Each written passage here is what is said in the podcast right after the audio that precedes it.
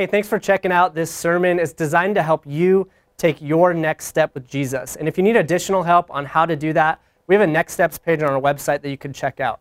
Also, if you haven't been able to attend a service at any one of our campuses recently and participate in the time of giving, you can give anytime you want online by visiting our give page or by texting to give.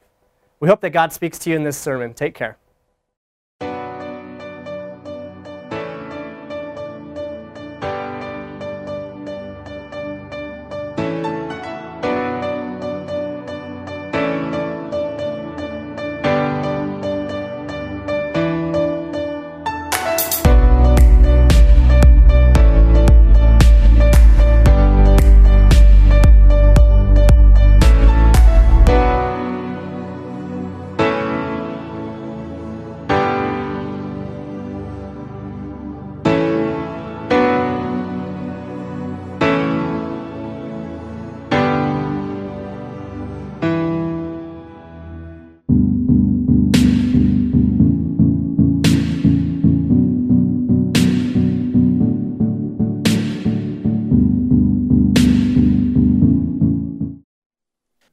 I want to I want to start today by asking you a question.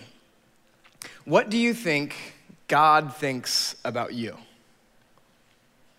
And I want you to put some serious thought to this on all of our campuses and for those watching online and following along in the prisons.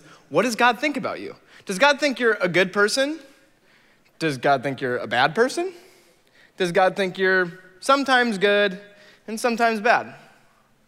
What does God think about you? Okay, now I want you to think about something else. What do you think about you? Do you think you're a good person? Do you think you're a bad person? Do you think you're somewhere somewhere in the middle? Here's what's interesting about us as human beings. What we think about ourselves is often very closely tied to what we believe God thinks about us. If I was bad, if I sinned, if I hurt someone, if I had a bad day where I made some moral mistakes, if I wasn't good, then God probably isn't that happy with me.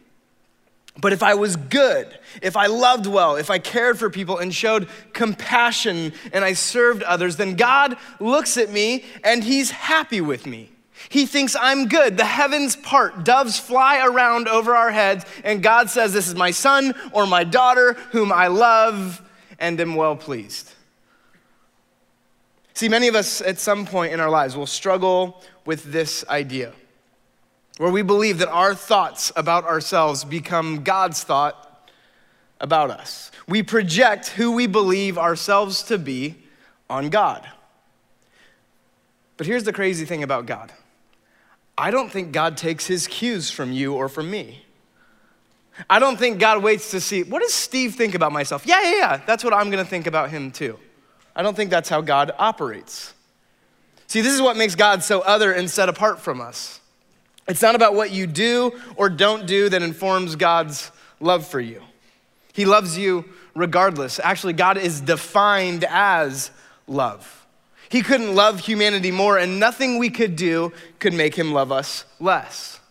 If you want to know what God thinks about you, just open up this book. God says, You are my beloved. You are my child. I created you. I knit you together. You are fearfully and wonderfully made. I know you. You are mine. You are valuable. I have crowned you with glory and honor that while you were yet sinners, I sent my son to die for you. This is how I show my love. This is what God thinks about us. And he thinks this about each and every single one of us. And this is a significant truth that we have to understand. Before we begin our conversation together today, as we discover what it looks like to love our neighbor as ourselves. So far, we've learned what it means to love God with all of our heart, all of our soul, all of our mind, and all of our strength. And now we move into the second part of the one commandment, of the one thing Jesus said is most important. He made a two part law here. He said, Love God with everything and and love your neighbor as yourself. And if I'm being honest, that phrase, love your neighbor as yourself, has always confused me. It's difficult for me to understand because I don't really know what it means to love someone as much as I love myself. Because I don't really know how much I love myself. I know how much I love my wife. I know how much I love my son. I know I would do anything for either of them, but I don't know how much I love myself. Beyond that, I know that there are people who are listening to me today who don't actually love themselves all that much. So, how is that person supposed to, to understand and put into practice what Jesus says when he says, Love your neighbor as yourself? I think that's why, for as long as I can remember, I haven't thought about what Jesus said in light of how much I love myself, but rather how much myself is loved. You see, before we begin our conversation today about loving our neighbor as ourselves, we have to understand how much ourselves are loved. This command from Torah that we've been studying, that Jesus reiterated, isn't about loving others as much as you love you. It's about loving others as much as God loves you. To know what God thinks about me informs the way I treat other people. It informs the way I love other people when I understand how much I'm loved. And then to enter into our conversation today, it begs the question so, what do you think about other people? Do you love other people like you are loved? Do you hate other people? Are there any groups of people or types of people or specific individuals that you would say, I hate them? I'm guessing most of us would say no to that question because we're at church and we want to impress those around us. We wouldn't say we hate other people. We might say, ah, there's some people I don't like. Like, I'd be okay if they never walked the face of the planet ever again, but I don't hate them. I just don't like them. I don't like being around them. They're, they're too racist, they're too arrogant, they're too conservative, they're too liberal, they're too old, they're too young, they're too lazy, they're too angry. And while they might be those things, here's what we can't ever lose sight of. We can never lose sight of the fact that for as much as you are loved, so are they. The same love God has for you, God has for them. The same Savior who died for you died for them. Even those people you don't like. That's why the best question to start with today is the same question we briefly discussed in week one. What does it look like to love someone else who God loves just as much as God loves me? What does it look like to love someone else who God loves just as much as God loves me? You know, on one occasion, Jesus was asked a question that he didn't answer, which is kind of common practice for Jesus. He wouldn't answer a lot of the questions directly that he was asked. But how he responds, the way Jesus responds, really helps us with this today. It helps us understand what it looks like to love someone else who God loves just as much as God loves me.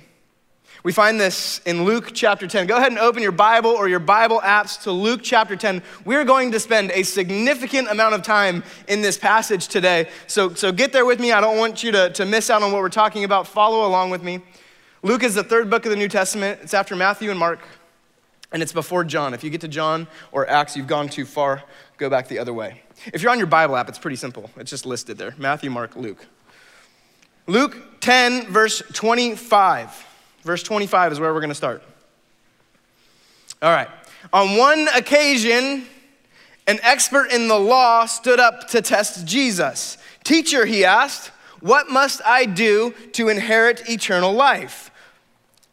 Now, Jesus knew that there was more to this question than just the question he was being asked. So Jesus answers this man's question, this lawyer's question, with another question which is also common practice for Jesus. He says to the lawyer, What is written in the law? You're a lawyer, tell me what's written in the law. How do you read it? He answered, the lawyer answered, Love the Lord your God with all your heart, and with all your soul, and with all your strength, and with all your mind. Now, this sounds familiar to us, right? I mean, we've been studying this passage for five weeks. Actually, no. The story we've been studying up to this point comes from Mark chapter 12, where Jesus is asked, which commandment is the greatest? It's actually a completely different scenario, a completely different occurrence than what we're reading in Luke chapter 10. And Jesus answers that question by saying, The greatest commandment, the greatest law out of all 613 rules that we have is to love the Lord your God with all of your heart, all of your soul, all of your mind, all of your strength. And while his audience was nodding their head yes, he said, And. And they said, What do you mean, and? We asked for one commandment, and now you're giving us two. And Jesus said, And, and love your neighbor as yourself. Jesus says it's not just about vertical love, the love of God, but it's also about horizontal love, how you treat those around you. And Jesus grabs this from Leviticus 19, verse 18. Here's what we read in the Torah, in, in Leviticus 19 Do not seek revenge or bear a grudge against anyone among your people, but love your neighbor as yourself. This law is saying to not seek revenge or bear a grudge against anyone among your people. Among your people is an important three words I would like us to hold on to today. Among your people is some really important context, and it's actually still a phrase we use in 2018. Right? We've all heard someone say, Those are my people. Like, there, there's someone like maybe there's a group of people that you're like, they really like what I like. They do what I do. Those are my people. Or there may be a group of people that don't do what you do, that don't like what you like, and, and you would say, those aren't my people. Uh, my wife the other day told my friend's wife that she absolutely despises football season because it consumes me. And my friend's wife said to my wife, Amanda, you are my people. Apparently, when two people dislike football together, they become a people. Not a very fun group of people, in my opinion, but a people nonetheless. So do not seek revenge or bear a grudge against anyone among your people, but love your neighbor as yourself. See, in this verse, in this, in this context, the, their people were their Jewish brothers and sisters. They were their, their people. Neighbor is just another word for people in this scenario. It could just as e- easily read Do not seek revenge or bear a grudge against anyone among your people, but love your people as yourself. Love those who are like you as yourself. So we, we, we see pretty, pretty early on here in what Jesus is doing when he's quoting Leviticus. We recognize how a Jewish person would understand this law. And this particular Jewish person in this scenario that is talking to Jesus, this lawyer who's trying to test Jesus, when, when, when Jesus asks, How do you read the law? he answers with the exact same thing that Jesus said in that situation in Mark 12. He says, Love the Lord your God with all of your heart, all of your soul, all of your mind, all of your strength. And then the lawyer says, And, check this out, Jesus, I got you, and love your neighbor as yourself. And I imagine in that moment, the lawyer kind of looked at Jesus with a grin. Yeah, I answered how you wanted me to answer. I knew what you were going to say, Jesus. I heard about that other, that other time when you answered that way about which law was the greatest. And so Jesus said to the man, You have answered correctly. Do this and you will live. Good job. You got the horizontal part. You were listening. You nailed it. Way to go. But as Jesus turned to walk away, the lawyer is going to use what he knew Jesus wanted him to say in order to attempt to trap Jesus. Oh, wait, hold on, hold on a second, Jesus. No, no, no, don't leave yet. Don't leave yet. Before you go anywhere, I have one more question. This guy is like that kid who sits in the front row of class, who always has one more question to try and prove his intelligence and trip up the professor or the teacher. Did you know anyone like this in high school or college? I did. I went to college at Point Loma Nazarene University down in San Diego. Three people also went there. small school, small school.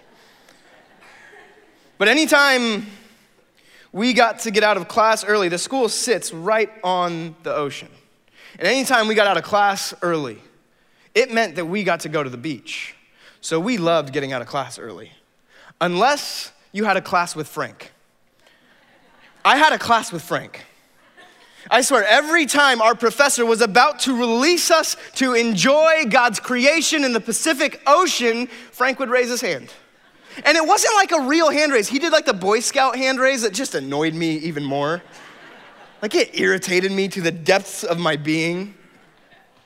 And he would, he would always try and ask a question right at the end of class that would try and prove how intelligent he was. And he would try to trip up our professor and confuse our professor. And every single time that he did this, I wanted to take my biblical theology textbook, which is the class we were in, and I wanted to get it through his head. And not just like the concepts, like I wanted to physically get it through his head. See, this lawyer in this situation is like that kid Frank. He's asking a question to test Jesus and try to trap Jesus and prove that he's more intelligent than Jesus. Verse 29, look what happens. But he wanted to justify himself. The lawyer wanted to justify himself. So he asked Jesus, And who is my neighbor? Who's my neighbor, Jesus? How, how, do you, how do you define this? How would you define neighbor? And that's when Jesus flips all of this on its head because a question like this does not merit a quick response. A question like this begs for a life shaking, world changing, culture shifting illustration that would reshape everything for centuries to come. But before we go any further into that, I want to ask you one more question. And I would like you to raise your hand because I want all of us to see this. Raise your hand on all of our campuses, those watching online even. Raise your hands. Even if you're at a coffee shop by yourself, raise your hand. No one's going to judge you. Actually, people might judge you, but just do it anyway. How many of us have ever heard the phrase Good Samaritan? And look around. Most of us have our hands raised. Okay, you can put your hands down. That response that you just saw is true of any audience across the world, not just in churches. We have all heard the phrase Good Samaritan at some point in our life. I mean, there are things like Good Samaritan hospitals. If someone else stops to help someone in need, we might say a Good Samaritan stopped by, stopped by, and no one would be like, What? What's a Good Samaritan? There are even Good Samaritan laws in place that prevent and protect someone from being sued that helps someone who's either injured or ill. People throughout the world know what a good Samaritan is or have heard this phrase, Good Samaritan. And the reason why is because of this story that Jesus is about to tell. Okay, one more question. And raise your hand again, all of our campuses and online in the coffee shop. How many of you have ever heard the golden rule before? Most of us have heard the golden rule. What, what's the golden rule? Treat others how you want to be Okay, maybe you don't know it. What is it? Treat others how you want to be treated. Good. That was almost better. You know, Marriott's biggest marketing campaign over the last year has been treating others how we want to be treated. Hashtag golden rule. The reason we know what the golden rule is, is because of this story that Jesus is about to share. Think about this. 2,000 years ago, Jesus told a story to a small group of people that is still impacting our culture today. How incredible is that? I mean, you may not have even known that you were quoting Jesus when you said Good Samaritan or when you told your kids the Golden Rule. But we know these phrases. We know what these things are because what Jesus is about to share in these next few verses is a revolutionary thought that was going to change the world. And we still see evidence of this today in 2018. Here's what Jesus says. Here's how he starts the story. In reply to the question, Jesus said, A man was going down from Jerusalem to Jericho when he was attacked by robbers. Okay, in reply to the question, Jesus starts telling a story, which is also common practice for Jesus. And I imagine the people around Jesus were like, Come on, Jesus. Can you just answer our question once? You do this every single time we ask a question. You start going on and on about a story that has nothing to do with what we asked. And I imagine Jesus just smiled and kept going. He says, A man was going down from Jerusalem to Jericho when he was attacked by robbers. Okay, this is significant. Because this road from Jerusalem to Jericho was infamous in the first century as an extremely dangerous, unsafe road. It was known as the Way of Blood because of the blood that was shed there at the hands of robbers. It was steep and treacherous and long, 17 miles of road where robbers hid in the caves along the way. Every single one of the individuals sitting in Jesus' circle that day, listening to Jesus talk, would have known, would have been able to picture this exact road as he told this story. So a man was going down, and he was attacked by robbers. They stripped him of his clothes beat him, and went away, leaving him half dead. Verse 31 A priest happened to be walking down the same road, and when he saw the man, he passed by on the other side. So, too, a Levite, when he came to the place and saw him, he also passed by on the other side. I don't want anything to do with that. Now, let's get some context to what Jesus is saying here. If the priest is on this road, he's most likely on his way to serve his two week period of service in the temple. The priest served the temple by taking in sacrifices and tithes and offerings and entering into the inner sanctuary, and they were on like a two week rotation. That's how they served. Now, one of the laws in Deuteronomy says that for a priest or any of these people that were to walk by and see a man in this situation, if they even got within six feet of this guy, they would be listed as ritualistically unclean. Which means that when he goes back to Jerusalem to begin the purification rites, where he would have to purchase a red heifer and then sacrifice the cow and burn it to ash. It was a process that took about seven days. He would then have to stay at one of the gates with all the other unclean people until another priest walked by to purify him, to do a cleansing ceremony and, and purify him. This priest, if he were to stop by, would be filled with guilt out a whole bunch of money. If he were to help the man, he'd be out a whole bunch of money. He would be unable to serve, which meant he couldn't take, the, uh, take home the grain and the food offerings for his weeks of service to feed his family. To stop and help this man would have been an incredibly costly thing for him to do.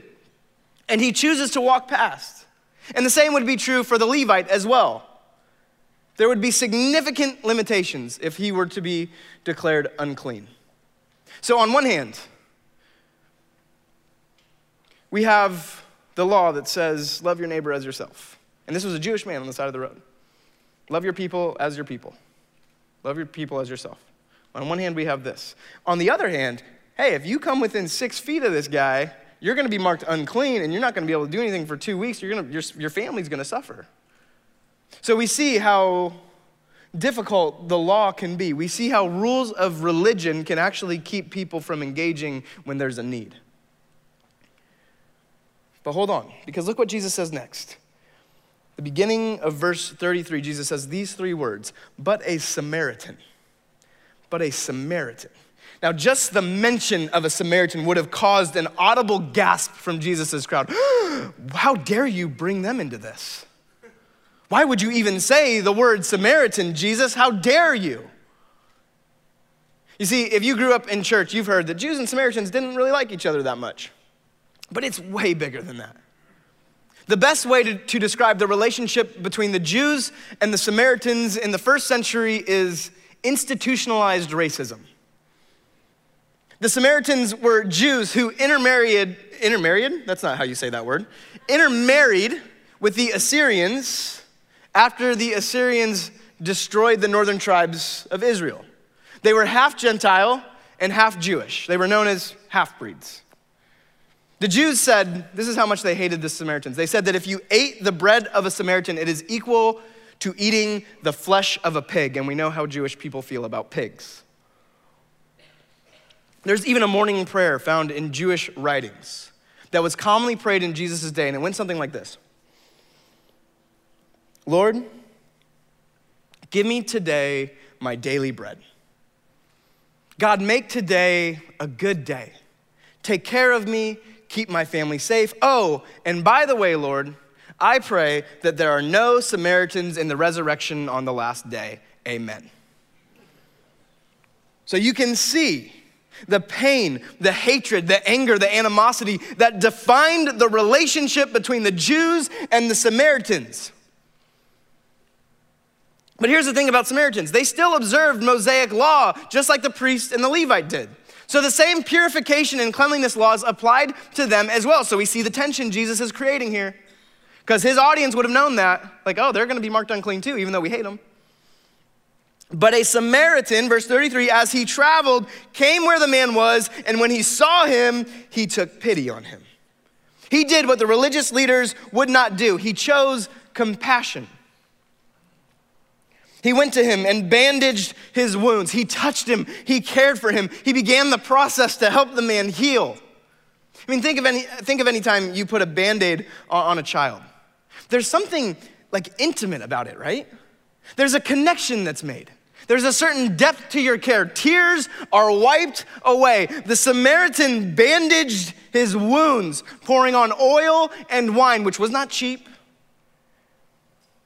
Then he put the man on his own donkey, brought him to an inn, and took care of him, meaning that he was walking while the Jewish man was riding on his donkey, and he took him to an inn, spending the night with him, with a Jewish man, someone who absolutely hated him, and someone his people absolutely hated as well. And he spent the night looking after him, taking care of him, helping him heal, making sure he didn't die.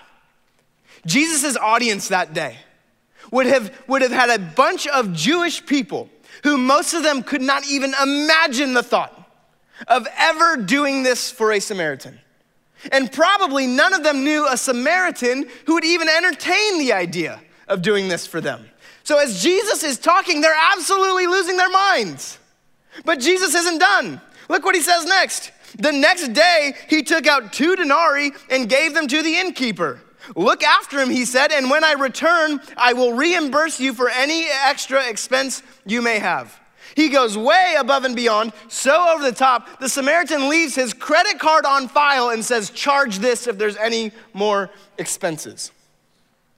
And right when Jesus has his audience totally captivated and totally shocked, he does something that has redefined the way we understand the word neighbor even today. Remember the question that was asked earlier by the lawyer. Hey, hey, Jesus, who is my neighbor? Look at how Jesus reshapes the question. Verse 36 Which of these three do you think was a neighbor? Which of these three was a neighbor to the man who fell into the hands of robbers? See, this isn't a difficult question. This is pretty simple. Which of these three loved God with all of his heart, soul, mind, and strength by loving a stranger as himself?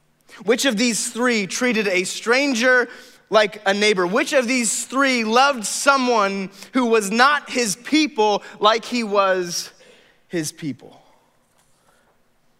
You see, who is my neighbor is the wrong question. Jesus asks, who was a neighbor? It's not about figuring out who qualifies for your love. The focus of Jesus' teaching asks, How do I posture myself with others as I love God with everything? The expert in the law looked down at his feet and kicked the dirt around a little bit and sheepishly replied, The man who had mercy on him. Notice what he says the man who had mercy on him. He couldn't even say Samaritan. The lawyer could not even bring himself to admit that the Samaritan was the one fulfilling the law. So instead, he said, the one who had mercy. So Jesus said, Go and do likewise. This is what you're accountable to for the, for the rest of your life. This is how you are to understand the law. Go and be a neighbor, even to a stranger. So, who is my neighbor? The way Jesus answers this question, the way Jesus, what Jesus shows us through this story is that my neighbor is anyone God puts along my path. Anyone God puts along my path. Anyone. And this may seem difficult for some people because I know there are people in the room right now who don't actually like people all that much. Like you love dogs, but people? No. And then there's others of us who read this and go, wait, wait, hold on, hold on one minute. What if anyone means everyone? Like even that person who is so annoying, even that person who's extremely judgmental and rude, even that person who talks too much, even that relative who is so annoying, judgmental, and rude and talks too much. Are you all thinking of someone right now? If not, it might be you. Just throwing it out there. but I think anytime, anytime we read this passage, you guys, or, or we hear someone talk about the Good Samaritan and this story about loving your neighbor as yourself, we think that when, it, when we talk about loving anyone, we think it means everyone. Like, I need to sell my house, I gotta give all my money away so that I can love everyone. And we get overwhelmed and a bit fearful for what this could all mean, but is that what Jesus is saying here? No. What Jesus is saying is that the person who was a neighbor was the one who responded to what he came across. It was the one who did what he could for someone he encountered, and then he left. Like, this might be some of the most valuable insight you'll get from this text today. There were boundaries in place for the Samaritan. He took off eventually. He didn't linger around and let this man take advantage of him. Some of you might be in a situation right now where someone's taking advantage of you and you feel guilt because well, Jesus said, Love your neighbor as yourself. It might be time to put some firm boundaries in place. Because here, here, here's, what, here's what this story shows us. This example that Jesus tells, there was compassion and mercy, and it was extreme, but it was also very realistic. It was attainable. The story of the Good Samaritan implores us to do what we can to love anyone we encounter or come across. This is what we're accountable to to go and do likewise. But how? Like how? This is so big. How can this how can this actually manifest itself in my life? How is this realistically attainable? Well, if we're following the example of Jesus' story, then for one, when God puts anyone along our path and we see a need, meet it. Not see a need and try and figure out, is this need valid? Like, how did you get here? I need to do like 25 questions to figure out if I should help you or not. Is this legitimate? No.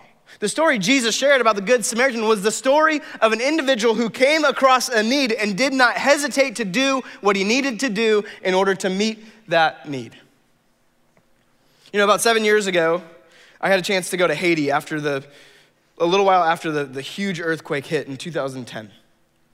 And we took 35 high school students with us, which don't ever take 35 high school students to another country. That's when I started losing my hair, and I was like, I don't want to do student ministries ever again. Can I be the campus pastor? Yeah, cool, okay. And while we were there, we, we spent time in this orphan or, orphanage, but we heard about this island called La Gonâve. And what happened, Haiti's kind of shaped like this, the island of Haiti's shaped like, like this, and there's this little island that sits just off about two hour boat ride outside of Port-au-Prince, and it's called La Gonâve.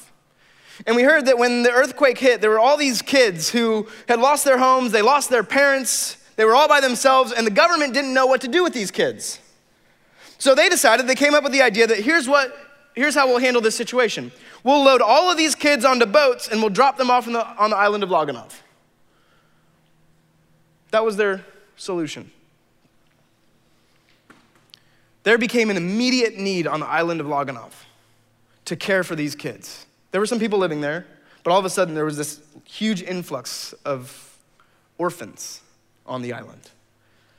And that's when this woman, Madame Soliette, incredible woman, she saw a need and she met it. She took in eight kids. Two years later, she had 70 kids. Today, she has 80 kids and they stay at a children's village on the island of La Gonâve. I had the opportunity to go there for five straight years and get to know these kids, get to know their stories, get to hear how they ended up there and what they were doing with their life. It was such a special time. I dunked on some of them. That's a 10 foot rim, too, by the way. We can take that down now. That's, and uh, yeah, thank you. There's 80 kids at this children's village. We still, our high school, high school ministry across a few of our campuses still sends kids every single summer to care for these boys and girls. These boys and girls who we wouldn't know, who who knows where they would even be if this woman, Madame Soliette, didn't see a need and meet it.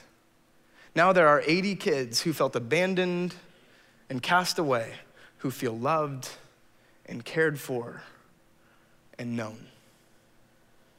Because one woman saw a need and did not walk past, did not walk by on the other side. She met the need.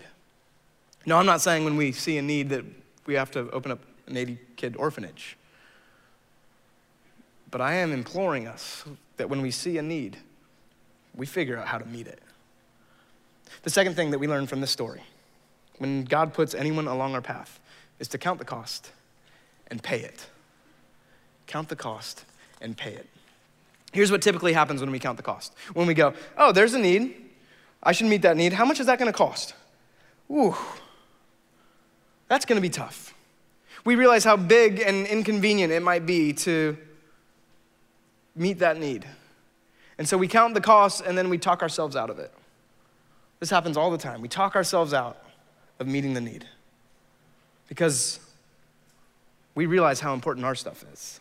You know, Dr. Martin Luther King Jr., on the day before he died, talked about this very parable in his I've Been on the Mountaintop speech. He said, And you know, it's possible that the priest and Levite looked over that man on the ground and wondered if the robbers were still around. Or it's possible that they felt that the man on the ground was just faking and he was acting like he'd been robbed and hurt in order to seize them over there.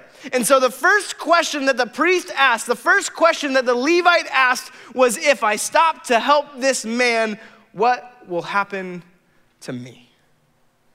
The priest and Levite did not stop because touching the dead man would have made them unclean and prevented them from, from fulfilling their, their priestly duties at the temple.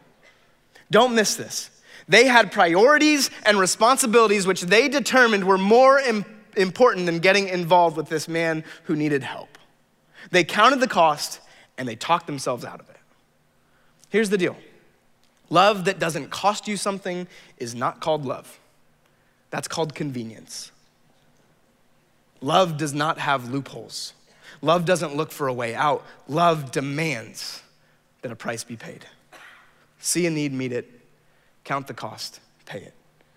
All from a story that changed the world, and it has the potential to do so today. Think about this with me. Thousands of cornerstones meeting the needs they see and paying the cost for anyone God puts along our path. This is what it looks like to repair the fabric of the East Bay. This can have significant impact. This can change your families. This can change your neighborhoods. This can change your city. This can change the world, just like this story did 2,000 years ago when it completely shifted the culture for Jesus' listeners. And it's still doing the same thing today. And it offers us an opportunity to do the same, to be a Samaritan, just like we learn about in this story, and just like Jesus. But wait, Jesus was Jewish, right? Yeah, but he was also the Samaritan. Let me explain, and I'll close with this. In John chapter 8, Jesus is teaching, and the religious leaders are relentlessly hounding him. By this time, the Pharisees had had it up to here with Jesus. They're trying to do whatever they can to trap him and arrest him and, and, and cause him to, to commit heresy so that they can kill him. And in one exchange, they start calling Jesus names. They say to Jesus, You're a Samaritan and you have a demon. And this is how Jesus responds. John 8, verse 49 Jesus answered, I do not have a demon, but I honor my Father, and you dishonor me. He denies having a demon, but he says nothing about the accusation of being a Samaritan. It's not in his response. Why? Because he couldn't deny what they were calling him. He couldn't deny this name that they threw out his way. They couldn't, he couldn't deny that, that he was a Samaritan because he ultimately fulfilled what he taught about loving your neighbor, even to people who weren't his people. Jesus became the true Good Samaritan to you and to me when he gave his life for us. And when he did, when Jesus gave his life, when he sacrificed himself, loving your neighbor could no longer be confined to a location because Jesus was a neighbor to every person in every, lo- every location throughout every generation. What does it look like to, to love someone else who God loves just as much as God loves me? Someone else, even the someone I'm not like, even the someone I don't like, and even the someone who doesn't like me. You see a need, you meet it. You count the cost and pay it because anyone God puts along our path is someone for whom Jesus died. Go and do likewise. Father God, you are such a good Father. God, just saying that I'm grateful that you saw a need and met it and counted the cost and paid it seems so insignificant. Because I realize that my, our eternity was at stake when you laid down your life for us. The most selfless, loving act in all of human history, and you did it for me. I don't deserve that.